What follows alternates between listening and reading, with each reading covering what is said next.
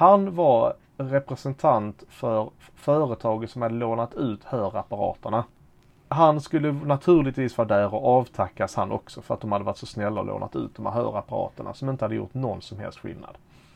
Och det där är ju ett ganska stort tecken på det som man eh, kallar för hörselnormen. Att det är en självklarhet att alla ska höra och om de inte hör så ska de vilja höra för fullt hörande det är det normala och är du döv eller har en hörselnedsättning så är det någonting negativt. Ensidigt och absolut.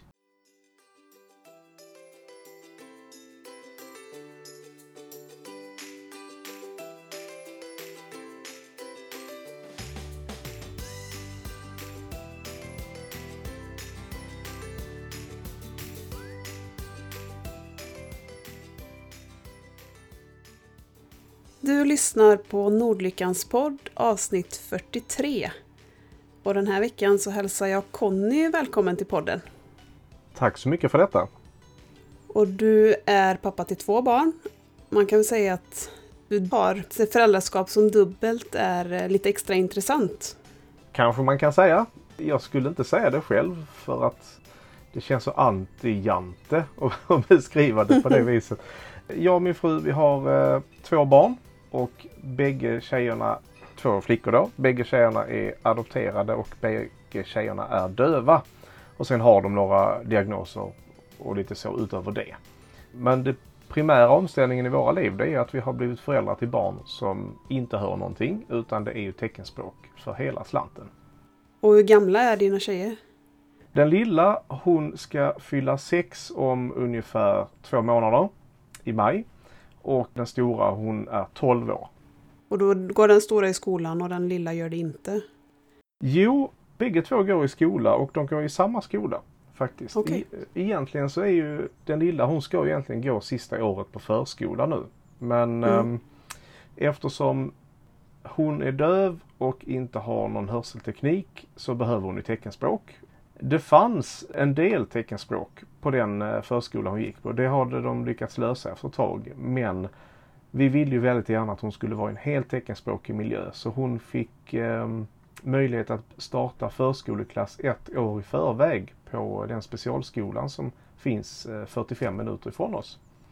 Så nu går hon i samma skola som stora syster och eh, har en eh, teckenspråkig vardag som hon inte hade innan och det känns extra kul. Ja, det förstår jag. Och den typen av specialskolor, finns det många sådana i Sverige? Nej, det, det, Det, låter som ni har lite tur, eller? Som bor så pass nära. Ja, det, det var tur faktiskt. Det var verkligen tur. För det finns, eh, nu blir det lite pinsamt för jag sitter ju i SPSM då som det heter, Specialpedagogiska skolmyndigheten. Jag sitter i deras nationella föräldraråd så jag borde kunna redogöra för detaljerna här. Men det är väl fem eller sex skolor som är utspridda runt om i landet. När vi adopterade så hade vi ju ingen aning om att det skulle bli ett dövt barn. Vi var ju öppna för lite olika så kallade special needs eller särskilda behov. Och så råkar det bli ett dövt barn och vi råkar ha en sån skola 45 minuter ifrån oss. Hör ju inte riktigt till vanligheterna utan ofta så bor ju folk så att de har ett par timmar dit och då får barnen pendla och kan bo på elevboende till exempel. Ja, okej, det finns sådana möjligheter. Ja. Ja, men för oss så, eh, ja, det, det var ju ren tur. Och när fick ni reda på att dottern var döv? Den första dottern, den äldsta dottern, där fick vi en förfrågan då från Adoptionsföreningen om vi skulle vara intresserade av att adoptera ett barn som hade en hörselnedsättning på ena örat. Då fanns det en beskrivning från, från en, en läkare då i Colombia där beskrivningen löd att hon har en hörselnedsättning på ena örat men den kommer gå över så småningom. Och där kände vi att ja, hörselnedsättningen går ju inte riktigt över. Det reder sig tyckte vi så vi gick ju vidare med detta. Och senare så fick vi eh, läsa ytterligare mer papper och då stod det i papperna att fostermamman beskrev henne som helt döv, att hon reagerar inte på ljud alls. Och där fick vi ställa om lite för vi hade ju börjat lära oss spanska. Men då kände vi att nej, det är kanske inte är läge att lära sig spanska då för att liksom ta den första tiden med henne att man kunde överbrygga språken och sånt där. Utan vi tänkte nej, teckenspråk är nog rimligare. Så vi gick ju in i det med, med den vetskapen. Och när vi träffade henne så kunde vi ju börja lära henne teckenspråk redan direkt. Och sen när det gällde lilla syster så valde vi att eh, säga det till den adoptionsföreningen vi använde oss av den gången för vår andra adoption. Att vi sa det att vi eh, vill ha ett barn och vi vill hemskt gärna ha ett dövt barn. Och sen resten av detaljerna de, de är inte särskilt viktiga utan ett dövt barn är liksom önskemålet för att då hamnar de på, de hamnar på samma nivå kan man säga. De har eh, samma förutsättningar, de använder teckenspråk på samma vis och så vidare. Så, så fick det bli och så blev det.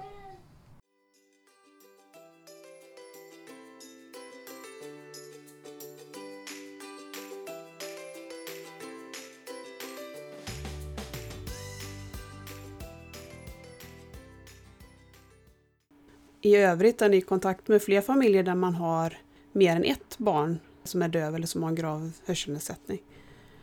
Ja, det vill jag väl påstå att vi har. Och det är väl av olika anledningar, mm. tänker jag. Vissa har ju barn som har hörselnedsättningar eller som är döva på grund av något genetiskt. Det kan finnas många olika anledningar. I vissa familjer så är det ett barn och i vissa familjer så är det hela familjen. Vi har ju valt att försöka dra oss mot de sammanhang där det finns mycket teckenspråk för barnens skull. Så att det inte ska bli att vi umgås med hörande personer och så får barnen hänga med och så sitter de bredvid och undrar vad vi pratar om. Det känns inte så jätteschysst. Så det har blivit att vi istället har um, försökt umgås mer och mer med, med, döva familjer. Döva vuxna som har i sin tur döva barn. Mm. Och sen så har vi andra kompisar som, som är hörande som också har ett eller två barn med hörselnedsättningar eller dövhet. Så det är lite, lite blandat där skulle jag säga. Och äldsta dottern, när ni åkte till Colombia, hur gammal var hon då? Hon var fyra år. Hon fyllde fem ett par veckor efter att vi hade träffat henne i Colombia. Så hon var ju nästan fem år när vi träffade henne och hade ju gått de fem åren utan att få något språk överhuvudtaget. Det var uppenbart en ny upplevelse för oss att bli föräldrar men det var ju en extra häftig upplevelse att få se henne börja kommunicera. För det hade hon ju aldrig kunnat göra innan utan att bara peka och göra ljud. Det hade ju varit hennes kommunikation och nu plötsligt så kunde hon uttrycka sig lite mer nyanserat. Visst är det så att teckenspråket är inte samma i alla länder utan om hon Nej. hade kunnat teckenspråk i sitt hemland så hade hon inte förstått er. Nej, för att börja från början på det du sa. Nej, det stämmer att teckenspråket är inte internationellt. På samma vis som talspråken inte är internationella. Att de har ju vuxit fram självständigt. De allra flesta. Sen finns det ju undantag till det för att det amerikanska teckenspråket har ju blivit utbrett i många olika andra länder. Om jag inte minns fel nu så är det ett antal afrikanska länder bland annat har väl ASL eller American Sign Language som sitt liksom huvudteckenspråk. Men annars är det ju, det, det är ju extremt olika. Men om hon hade lärt sig colombianskt teckenspråk så hade hon haft mycket lättare för att förstå oss från början. För att då hade hon ju fått in en tanke om språk och hennes hjärna hade fått in strukturerna kring språk på eh, ett tidigare stadium. Det finns ju någonting man kallar för språkdeprivation som innebär att man blir, gärna blir berövad på språk. Hjärnan kan inte bygga upp de här systemen i huvudet där man kategoriserar information. Det är ganska lätt att lära sig tecken för till exempel lampa eller katt eller dricka vatten. Det kan man ju liksom visa med händerna på ett sätt. Men hur, hur, hur kan man uttrycka jag saknar någon eller jag längtar efter någonting. De här abstrakta grejerna. Sånt tar lång tid att liksom komma ikapp med. Så hade hon bara haft någon form av språkförståelse från början så hade det varit lite lätt att brygga över till ett nytt språk. För då kan man lära henne att ja, nu tecknar vi inte så här utan nu tecknar vi på det här andra sättet. Men nu fick vi börja från grunden helt och hållet. Och det var ju en utmaning men också en utmaning med väldigt stora belöningar. För jag drar ju paralleller till, vi använder tecken som stöd till VIDE, det är ju inte samma sak som teckenspråk, men där förstärker vi ju hela tiden med talet. Alltså så fort jag tecknar någonting så säger jag ju det samtidigt. Ja, just det. Precis. Men hur lär man någon som inte hör vad tecknen betyder när det inte är de här konkreta sakerna? Ja, ja, det, är, det, det är en jättebra fråga. Jag, jag vet inte, det, det, bara händer. Tror jag. Mm. Man får visa flera gånger och man får visa på flera olika sätt. Man får sätta in det i ett sammanhang så att barnet börjar förstå att aha, ja, men nu, nu är jag nog liksom, nu är jag nog med. Nu fattar jag nog ungefär vad det här menas. Och tar man saknar, då skulle jag kanske kunna tänka mig att jag hade visat att jag sitter här och jag har min nalle. Och jag älskar min nalle, jag kramar nallen. Och sen så tar någon nallen. Och då kan jag teckna att jag saknar nallen, jag vill ha nallen och jag gråter, jag är ledsen. Var är nallen jag letar? Jag saknar nallen, jag längtar efter nallen. Och sen så kommer nallen igen och så blir jag glad. När man har gjort det ett par gånger så förstår ju barnet att aha, det här sakna, längta grejen, det där liksom. Mhm. Ja men det är det, man, man vill någonting. Nallen är borta, man vill någonting. Ja ja okej, okay. ja, men då, då fattar jag nog ungefär. Och sen så kan man ju korrigera det så smått. Att åtminstone få in grunderna. Det, det är mycket som är en utmaning i ett föräldraskap och det där är ytterligare en grej. Men eh, det går. Och det går ofta lite grann av sig självt om man bara vågar teckna på. Mm. Och hade ni några kunskaper om teckenspråk eller varit i kontakt med det innan? Nej, eller ja, min fru hade gått och lärt sig på gymnasiet. Var det en eller två terminer. Men det hon kom ihåg det var, ja, hon hade lärt mig tecknet för duscha och tecknet för hungrig. Och sen kunde hon väl större delen av handalfabetet. Men utav, vi var ju helt nollade. Mm. Så innan vi åkte så hörde vi av oss till regionen eller dåvarande landstinget. Och vi hade nämligen fått reda på att det fanns en nybörjargrupp för föräldrar. Och då frågade vi att, ja, kan vi hänga med? Ja, vad, vad, vad heter ert barn? Ja, det vet vi inte än. Nähä? Nähä, ja, okej. Okay. Så fick vi berätta att vi, vi väntar på att adoptera ett barn och, och vi har liksom inte mer information. Och det gick ju att få in oss ändå på den här kursen. Så vi hade börjat gå och lära oss eh, lite grann. Vi kunde ju ändå lite, lite basic när vi åkte ner till Colombia. För jag tänker att ni måste ligga steget före hela tiden och kunna mer tecken och ha mer nyanser i språket för att kunna lära henne. Jo, så är det verkligen. Det är frustrerande, tycker jag. Det är egentligen det bästa sättet att beskriva det på. Ganska mycket frustration som förälder.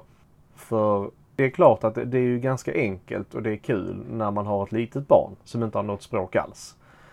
Då är det jätteroligt att, lära ut språk för att då kan vi ju så otroligt mycket mer än vad barnet kan. Men sen så kommer man ju liksom vidare och inser, särskilt när vi träffar andra som är döva, att oj vad de, alltså de tecknar ju på en helt annan nivå än oss. De är ju flytande och det är ju inte vi. Och då känner vi att vi har ju en hel del kunskap. Vi är ju inte amatörer som började igår. Men vi är inte heller på den nivån där vi känner att vi kan ge våra barn en hundraprocentig språkutveckling. För det är så många tecken som vi missar att använda i vardagen. Vi har ju anpassat oss till det vi kan. Vi är ju inte på 10% Vi är ju ändå rätt så skapliga. Vi kan ju konversera ganska ostört och obehindrat med de allra flesta döva. Men plötsligt så dyker det upp något tecken som vi behöver använda som, äh, här där kan ju inte vi. Och då får man ju leta upp det i någon eh, i en app till exempel eller i en bok och ta reda på hur tecknar man det och då visar sig att nej, här i Västsverige då tecknar man inte på det sättet utan man tecknar på ett annat sätt. Och då får vi lära om och så kanske barnen lär sig någonting i skolan, något slangord och så kommer de hem och använder det och så fattar vi ingenting. Och så blir det missförstånd och så blir det frustration. Så vi, vi har ju känt att det är frustrerande att inte vara hundraprocentigt flytande. Samtidigt så gör vi så gott vi kan där finns ju en del att jobba på när det gäller eh, teckenspråksundervisningen i Sverige också. det kan man lugnt säga. Jag hade velat förändra ganska mycket med det.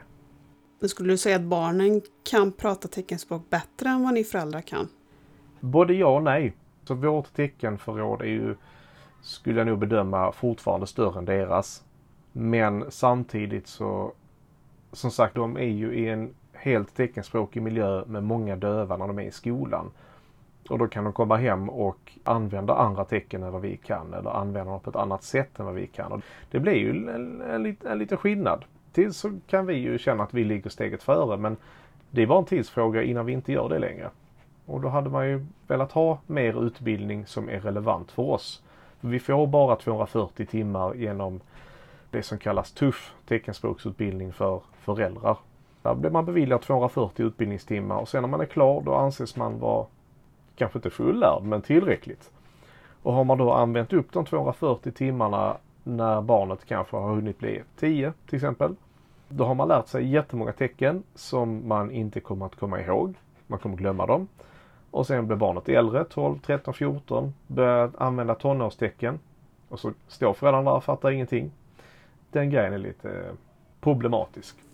Det blir nästan som för invandrare där barnen går i svensk skola och man kanske läser svenska för invandrare, att man kan ta sig fram men det blir nästan samma situation för er.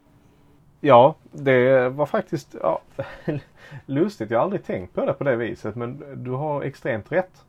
Det var en, faktiskt en, en väldigt träffande liknelse. Den, den snor jag om det är okej. Okay. ja, ja, schysst, tack. Nej, men så är det absolut. Och när det gäller um, invandrare då som behöver bättra på svenskan, då finns det ju ofta ett, liksom ett recept som är användbart även om det kanske är motigt för många. Och det är ju att ge sig ut. Är man på en arbetsplats där folk pratar svenska, då kommer det naturligt. Umgås med folk som pratar svenska. Skaffa svenska vänner. En hobby, ett fritidssammanhang. Använd språket så mycket som möjligt. Det är ju liksom ett bra recept för att lära sig ett språk. Men hur gör man då när man har ett dövt barn och så bor man någonstans ganska långt ifrån skolan och barnet pendlar till skolan, kanske dessutom bor på ett elevboende. Eller kommer hem varje dag och är trött. Barnet kommer hem klockan fem, åker hemifrån klockan sju på morgonen. Och så kanske man har ett par vänner som också har barn med hörselnedsättningar. Man får inte alls samma utveckling i sitt teckenspråk då. Då har vi ju känt att mm, då får vi umgås med fler döva. För att barnet ska kunna vara i en en teckenspråkig miljö och vi vill kunna utvecklas i vårt språk. Men det är tufft, det är svårt.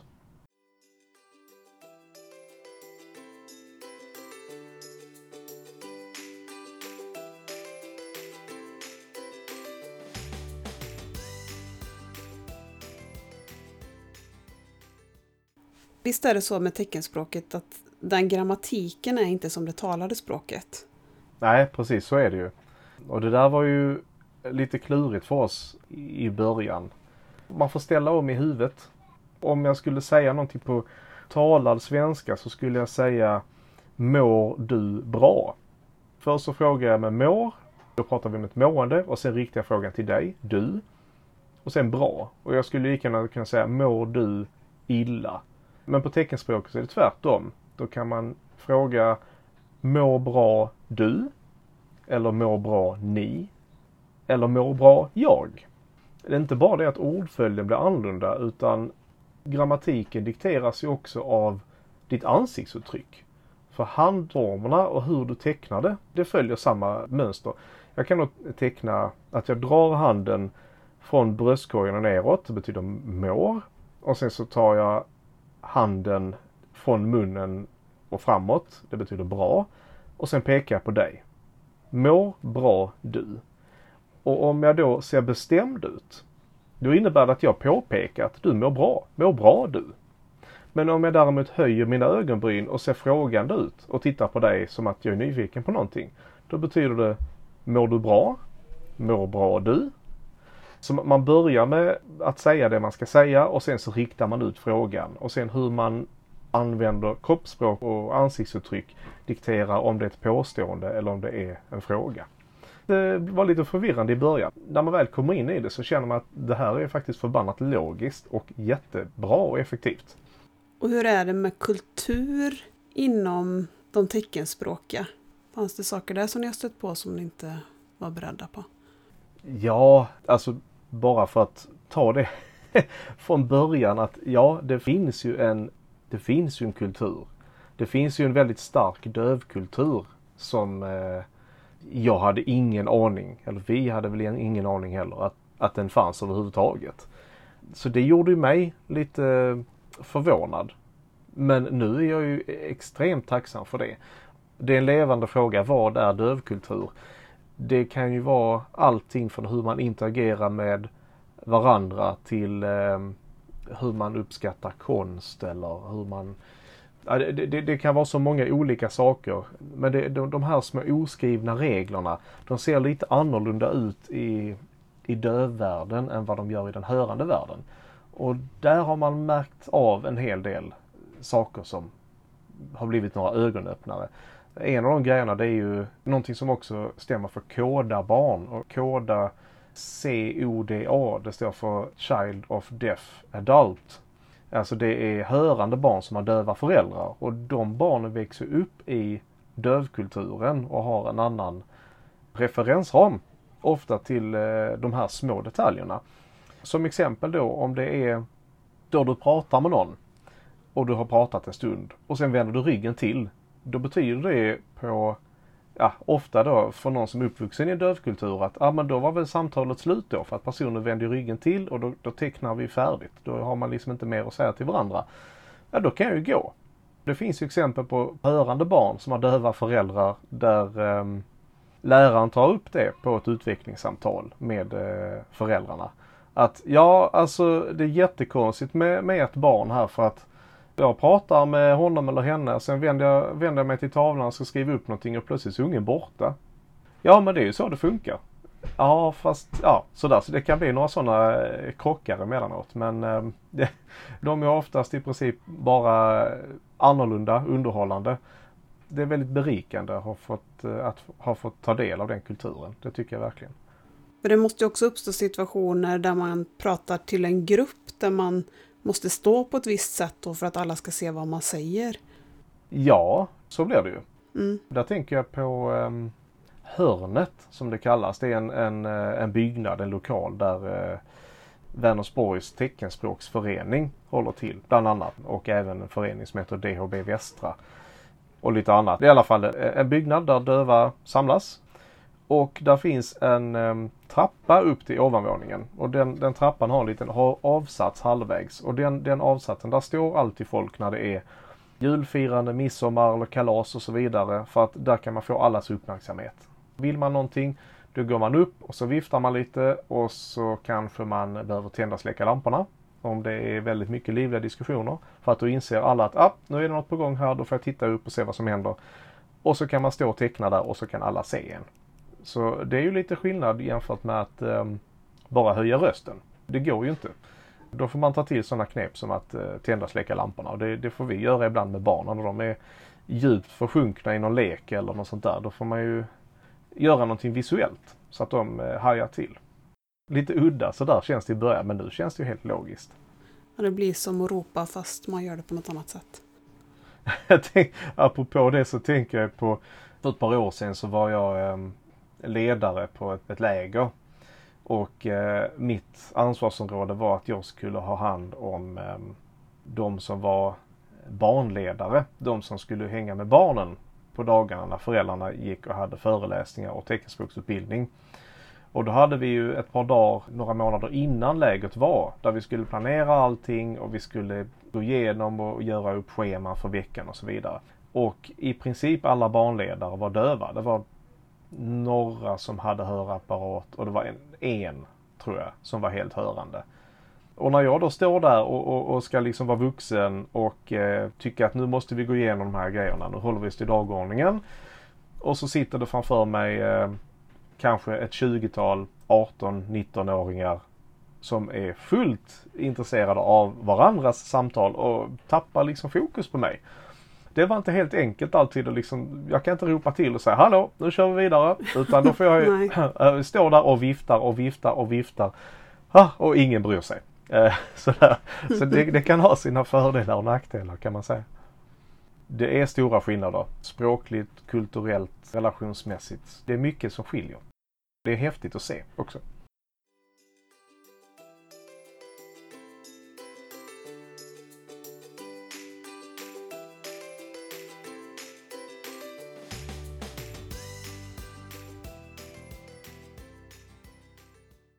När ni hämtade eran andra dotter, hur gammal var hon då? Hon var ett år, ett och ett halvt ungefär. Mm. Så där var ju lite skillnad från eh, stora syster. Hon hade haft hörapparater och det hade hon när vi träffade henne också. Och de gillade hon aldrig riktigt. Och det visade sig i efterhand att eh, hon hade ju ingen som helst nytta av dem utan de var ju bara till besvär.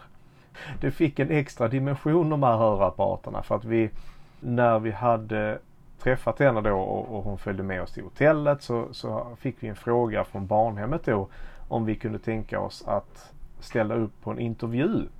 Först så trodde vi att det var till, till en tidning och det skulle vara ett par dagar senare. Jo men det kunde vi väl göra då för barnhemmet frågade, då kan vi väl göra det. Och detta var ju i Taiwan så ja, det var ju lite annorlunda också.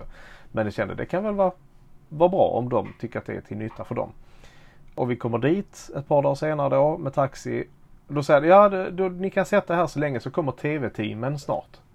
TV-teamen plural. Ha, okej. Okay. Ja, vi trodde det skulle vara liksom någon person med en kompaktkamera och ett anteckningsblock som ställde några frågor och sen var det klart. Men nej, så var det inte. Så var det först tv-intervjuer och grejer och sen så bjöd de in till en, ehm, ett rum då där de hade dekorerat jättefint och det var som ett, ett, liksom ett farväl då till dottern. Och då var tv-teamen med där också, var väl två, två stycken ja. Och det var för att det var så stor grej att det var någon som adopterade ett dövt barn. Vi tyckte inte det var så stor grej då med tanke på att vi var ju rätt så inne på det spåret om man säger så. Men de tyckte att det, ja, det var, var ett önskemål nästan. Ja men det var ju det. Precis. Men ehm, det, ja, ja, det här med hörapparaten då, det var vad det jag skulle komma till. Det var ju så underligt för att det var ju en man som var med som vi inte riktigt fattar vad han gjorde där. Han var ju uppklädd och sådär i liksom chinos och finskor och skjorta och, och, alla andra var uppklädda och sådär. Så det, han, han stack ju inte ut från mängden där men de presenterade alla andra. Och vi sa att alla andra hade t-shirtar med barnhemmets motiv och verksamhetschef eller VD eller vad hon nu var. Någon, någon högsta chefen var där också och pratade och sådär. Och så skulle den här mannen komma upp på scenen och ta emot ett diplom. Eller något, någon utmärkelse, något papper, något särskilt tack då. Ja, ja, ja, ja. Och vi fattar fortfarande inte. För att översättningen vi fick från eh, kinesiskan till eh, engelska var eh, liksom knapphändig. Så vi var inte riktigt klara på vem det var förrän efter en stund och det visade sig att han var representant för företaget som hade lånat ut hörapparaterna. Han skulle naturligtvis vara där och avtackas han också för att de hade varit så snälla och lånat ut de här hörapparaterna som inte hade gjort någon som helst skillnad. Och det där är ju ett ganska stort tecken på det som man eh, kallar för hörselnormen. Att det är en självklarhet att alla ska höra och om de inte hör så ska de vilja höra för fullt hörande det är det normala och är du döv eller har en hörselnedsättning så är det någonting negativt. Ensidigt och absolut. Lite udda att han skulle komma upp och få applåder och sådär. Men eh, nej, det, några hörapparater blev det inte så mycket efter det. Det fattar vi att hon, hon använder inte dem för att hon behöver dem och hon har ingen nytta av dem. Nej, vi struntar i det. Om vi ändå är inne på det spåret så finns det nu kommer jag inte ihåg exakt vad det heter, men det finns någon form av implantat. Mm. Cochleaimplantat. Som det heter. Ja, precis. Och det har hon, Ichen, vår eh, yngsta. Hon har det. Mm. Vi velade väldigt, väldigt, väldigt länge och tänkte fram och tillbaka och fram och tillbaka. För våra erfarenheter var ju att stora dottern Marianelli, hon hade ju inga implantat. Vi undersökte det, hon kunde inte få det och då var det ju bra med det. Och därför tyckte vi då att, ja men Ichen då, hon är ju så liten. Hon får ju teckenspråk så tidigt. Hon behöver inga implantat. Och så pratar vi med läkaren och så pratar vi med massvis med andra människor. För läkarna tyckte ju att ska ni göra det så rekommenderar vi att det sker ganska snart.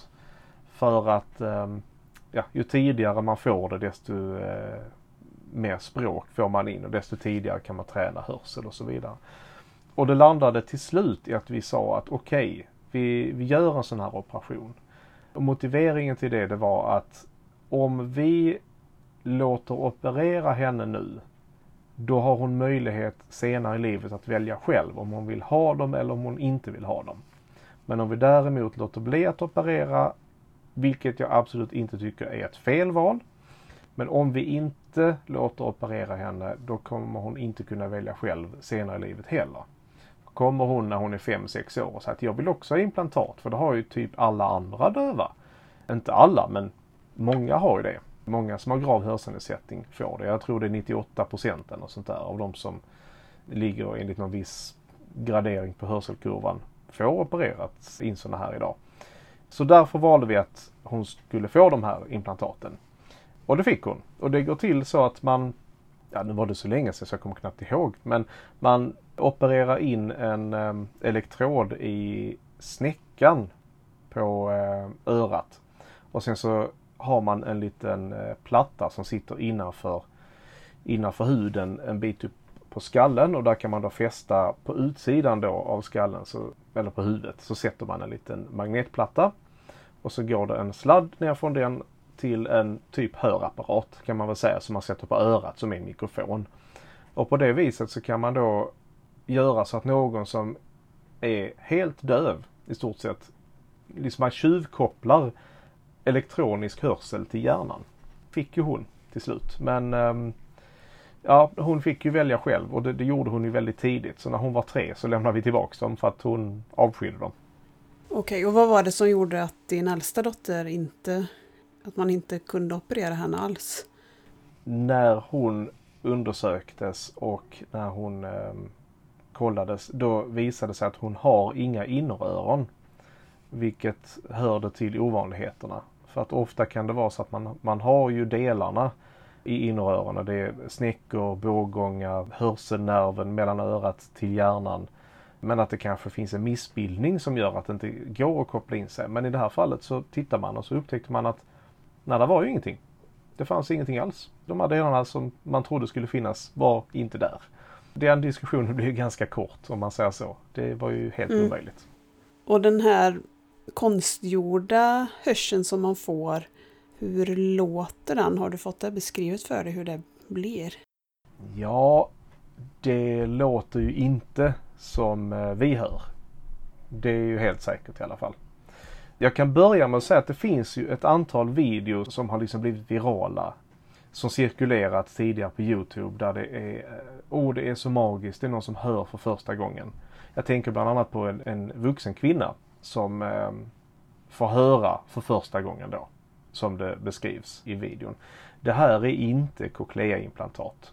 Ibland så kan det vara cochleaimplantat men då kan det vara att det kan vara en person som har haft hörselrester tidigare där hjärnan har vant sig vid vad ett ljud är för någonting. Och då kan man ju lättare med hjälp av den här elektroniska hörseln avkoda vad ljudet betyder. Om det är någon som pratar, om det är någon som öppnar och stänger en dörr, eller någon som går på golvet eller det blåser och vinden susar i träden eller något sånt där. Men har du aldrig någonsin upplevt hörsel, då är det desto svårare. Så många har ju sagt det att ljudet är metalliskt, folk kan låta som robotar, det kan låta skrämmande kan många tycka och det, det låter liksom inte alls som den vanliga hörseln så att säga små ljud kan förstärkas och bli väldigt starka. Det är udda. Det är inte riktigt som vanlig hörsel. Jag kan inte säga exakt hur vår dotter upplevde det. För att det, det går ju inte. Det är bara hennes hjärna som kan meddela det och de svaren får jag aldrig. Men eh, jag kan i alla fall konstatera att varje gång, i princip varje gång vi satte på dem, så grät hon och ville ta av dem. Och efter ett tag så började hon med det att när vi tog fram dem och hon såg det då eh, sprang hon in och gömde sig under köksbordet och satt och tecknade vill inte, vill inte, vill inte. Och där måste man ju som förälder till slut nå någon form av gräns när man har lockat och man har pockat och man har försökt och grejat fram och tillbaks i flera månader. Så får man dra någon form av gräns att är det här värt det? Och det mötte vi ju från läkarhåll då där någon hade lite mer förståelse eller jag ska inte säga bara läkare utan vården i allmänhet. För vi fick ju råd från, om det var en logoped tror jag det var, som var väldigt inne på att hörseln är det viktigaste som finns till vilket pris som helst. Där hon tyckte att jo men då, då får ni ju eh, ta ut henne. Alltså släpa ut henne, dra henne i benen. Eller sådär, ta ut henne och sen så får ni hålla fast henne och så får ni trycka på de här och så får hon vänja sig några minuter tills det inte blir så läskigt längre. Och i mina öron och ögon så känns det lite grann som att jag begår ett övergrepp på mitt barn. Och i synnerhet om det är ett barn som har adopterats. Så har ju inte vi samma naturliga anknytning från graviditet och födsel. Så vårt, vårt förtroendekapital hos henne är ju lite mindre om man säger så. Det är lite, liksom lite tunnare tråd mellan oss och henne från start. Och den vill jag inte äventyra genom att göra någonting som hon upplever är så väldigt negativt. Nej. Och vad är åsikterna inom dövvärlden om de här implantaten? Oj, det skiljer sig jättemycket åt. Det får jag faktiskt säga. Nu kan jag ju inte uttala mig som döv, för det är jag ju inte. Jag lever ju inte fullt ut i dövvärlden heller. Jag är en, en, en flitig besökare kan man väl säga i dövvärlden. Men från det jag har sett i alla fall så är det väldigt delade meningar. Det finns en hel del döva som har implantaten och som beskriver sig som att de är döva. Det är deras primära identitet och det är de de är. Dövheten är ju inte bara en, en hörseldiagnos utan det är också en, en ganska stark identitetsmarkör att man är döv. Och det finns en hel del döva som har implantat och hör allt ifrån lite grann till riktigt bra men som ser sig som fullt döva ändå och de använder teckenspråk fullt ut. Och sen så finns det de som tycker att implantaten inte alls är bra och att eh, små barn inte borde få dem. Det varierar jättestort över hela linjen. Och jag har förståelse för egentligen eh, bägge sidor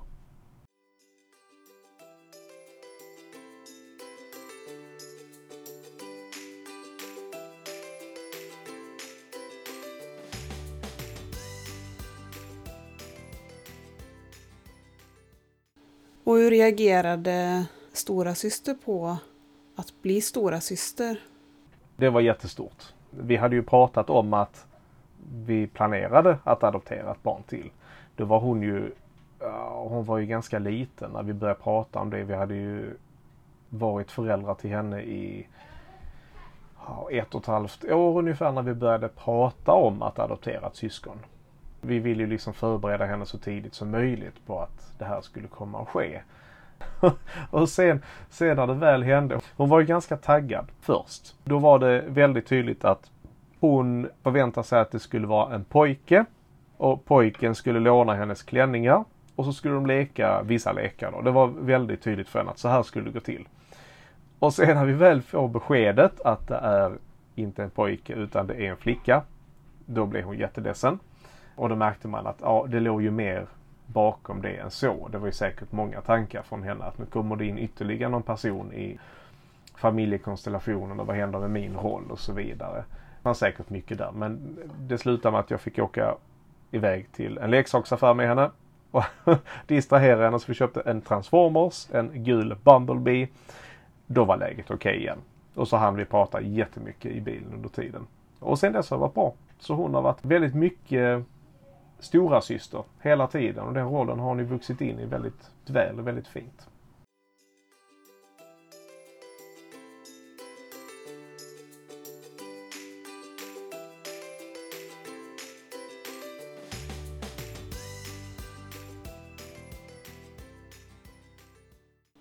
Och hur är det med hjälpmedel?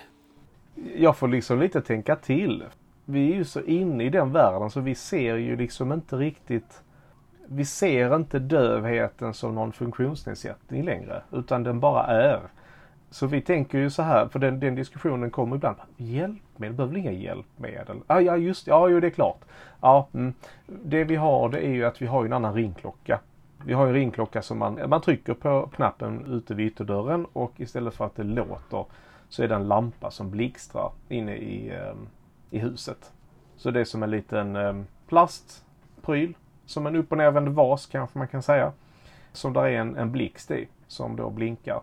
Och den kan man också koppla till eh, brandlarm som vi också har bland annat. Och även till telefon och sånt där. Om det ringer så kan man, eh, är det en annan lampa som lyser på den här blixtprylen. Nej, det är väl det vi har. Möjligheten finns ju också att skaffa en väckarklocka som man lägger en eh, liten vibrationskudde under kudden, en liten dosa. Och eh, när det då är morgon och istället för att det piper och tjuter så eh, kan det blixtra och blinka och eh, vibrera under huvudkudden. Men annars så har vi ju ingenting som rör eh, dövheten på det viset faktiskt alls. Det är väl det som finns. Jag tror inte det finns någonting annat. Visst kan man få någon form av hjälp vid telefonsamtal och sånt. Ja, just det. Den biten finns ju absolut och det är ju, ehm, då får jag tänka mig in i att de blir lite äldre då. För ska man ta sig runt i samhället så behöver man ju stå på samma kommunikativa nivå som det man pratar med eller kommunicerar med. Förutom att det finns teckenspråkstolkar då som till exempel jag ska till läkaren eller jag ska till Försäkringskassan eller någonting sånt där där det bara är hörande och det finns inga döva där. Då behöver man ju en tolk och då bokar man det och så träffar man en tolk. Och vi har ju tolk bland annat till, nu har man ju inte det med tanke på att vi befinner oss i en coronapandemi men barnkalas det är ju ett utmärkt sådant exempel där vi bokar tolk. Och då kommer det en och två tolkar och så blir det en språkbrygga mellan Dels mellan barnen och den hörande släkten men även mellan våra döva vänner och våra hörande släkt som kommer liksom samtidigt och besöker oss. Men sen förutom det så precis som du beskriver där att jag kommer inte ihåg vad det heter nu på rak arm. Men om jag ska ringa någon döv så kan jag göra det via en sån här tjänst där jag pratar med någon och så hör de mig och har ett videosamtal med den döva personen i andra änden. Och på så vis så kan man ju även ringa någon som är döv. Bara det att det blir liksom att de tecknar ju med någon annan istället. Hur identifierar sig dina barn? Du pratar dels om att det inte alla som ser dövhet som en funktionsnedsättning. De identifierar sig absolut som döva med stort D. Mm. Och när man ser det här att det är ju ganska vanligt i engelska eller amerikansk dövsammanhang att någon är liksom deaf, I am deaf och så stort D. Och det kan vara samma sak här i Sverige att någon är döv med stort D. Då är det ju en, liksom en liten eh, deaf power indikation där att man har en, en stolthet och man har en, alltså man, man går in på identitetsbiten och inte bara det rent kliniska att jag är döv. Vi är ju begränsade i det att vi är två hörande föräldrar. Men vi vill ju ge dem en så väldigt stark döv identitet som det bara är möjligt. Och där försöker vi jobba mycket med att plocka fram det som är positivt. För det finns mycket som är positivt och mycket som de är bättre på än vad vi är. Och det försöker vi trycka väldigt mycket på. Och det kan vara till exempel att eftersom de är döva så har de också ett bättre periferiseende än vad vi har. Och det är ju någonting som händer faktiskt rent fysiskt i hjärnan. För man har ju sitt hörselcentrum och så har man syncentrum. Och när man inte använder det ena så krymper det. Och det andra har större plats att ta över och då blir det andra lite mer utvecklat. Som ett exempel på det så var jag hoppade studsmatta för många år sedan med vår äldsta dotter. Och hon hoppar och tittar på mig och skrattar och tjoar och kimmar. Och plötsligt så bara stannar hon tvärstopp och pekar rakt upp i luften. Och jag tittar upp, jag, jag fattar ju ingenting. Och sen, ah, jaha, där, det är ett flygplan. Så hon då, på en studsmatta, så har hon ändå lyckats uppfatta att det är en liten svart prick på himlen och den ska vi peka på. Sådana där grejer, hon missar ingenting med synen kan jag säga. Sen så har de ju, det kan ju inte lura dem med till exempel jag som då älskar choklad. Kan ju då gärna gå och smygäta lite choklad och min fru märker ju aldrig det. Eller ja, hon märker väl att hon hör att jag prasslar med någonting. Men eh, hon påpekar ju aldrig att oh, du luktar choklad. Men det gör ju barnen. De hör ju inte att jag går och tar choklad men de luktar det direkt. För det känns ju på utandningsluften och de är mycket känsliga för det än vad, vad jag och min fru är. Och de är mycket känsliga för till exempel vibrationer. De kan ju känna att någon öppnar en dörr någonstans eller att det är vinddrag till exempel. Att någon går ut och in i ett rum, att det liksom sveper förbi lite. Så det är nästan som att de har något sjätte sinne. Men det är mer det att när en grej försvinner så tar de andra grejerna över lite grann. Mm.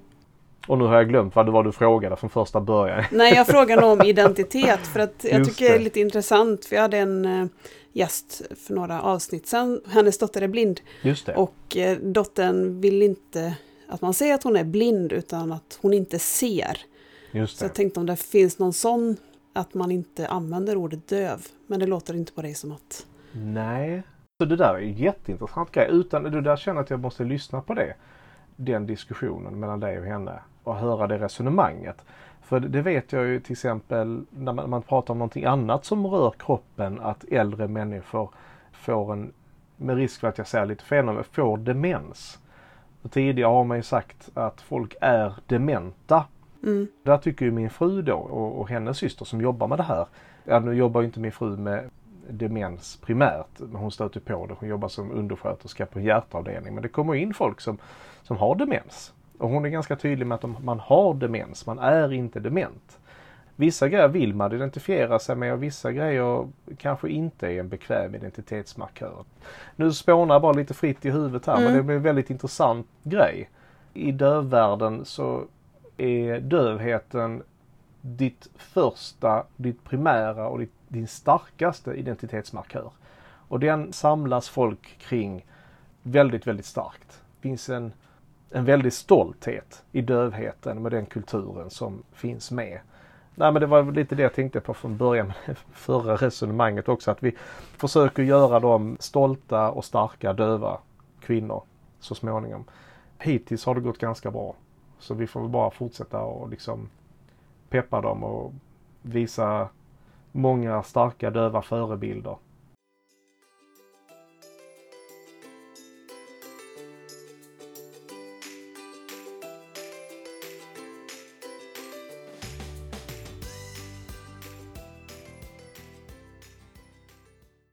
om du som lyssnar på detta blir det minsta nyfiken så tycker jag absolut att du ska lära dig lite teckenspråk. För när man träffar någon som är döv eller på annat sätt kanske inte är döv utan har en grav hörselnedsättning eller på annat vis använder teckenspråk.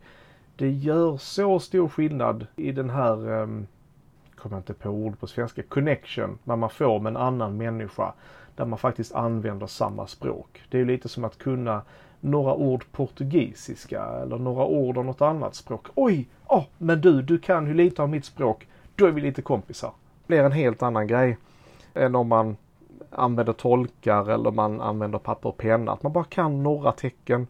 Och det finns en jättebra app som heter, om man söker på teckenspråk, finns ett teckenspråkslexikon med massvis med tecken med små videosnuttar. Och där kan man ju lära sig de här fem, tio orden som kan vara bra. Tack, kaffe, eller jag vet inte vad folk nu vill, vill, liksom vill kunna men de där kommer vara guld den dag man faktiskt träffar på någon som använder teckenspråk. För man får en helt annan koppling med den personen då. Det vill jag varmt rekommendera. Det är ju fantastiskt roligt att teckna. Nu kan ju inte jag teckenspråk utan bara tecken som stöd men... Ja visst är det det. Ja. Det är någonting annorlunda än det, det talade språket. Det har jag ju märkt på en hel del föräldrar. Jag hade nämligen liksom, lite udda koppling. Jag hade turen att jobba med skolfotografering när vi adopterade vårt första barn. Jag jobbade som säljare på bolaget och fotade ett par veckor varje år. Och då blev det ganska mycket förskolefotografering. Och i början tyckte jag det var så jobbigt. För hur ska du få de här små, små barnen att sitta och titta in i kameran, göra som du vill att de ska göra. Utan då får man ju leka clown. Då får man ju vara eh, lekfarbror den lilla stunden. Och det tyckte jag ju var horribelt i början. Men man lär sig av ren nödvändighet.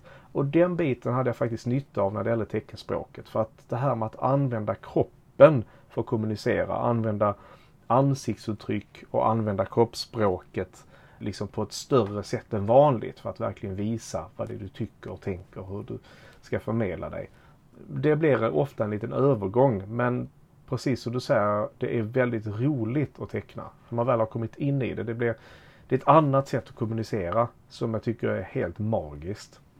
Mm. Tack så jättemycket för att du ville vara med och gästa. Ja, tack själv. Jätteroligt att vara här. Det blev ett jättespännande samtal. Kul, det tycker jag också.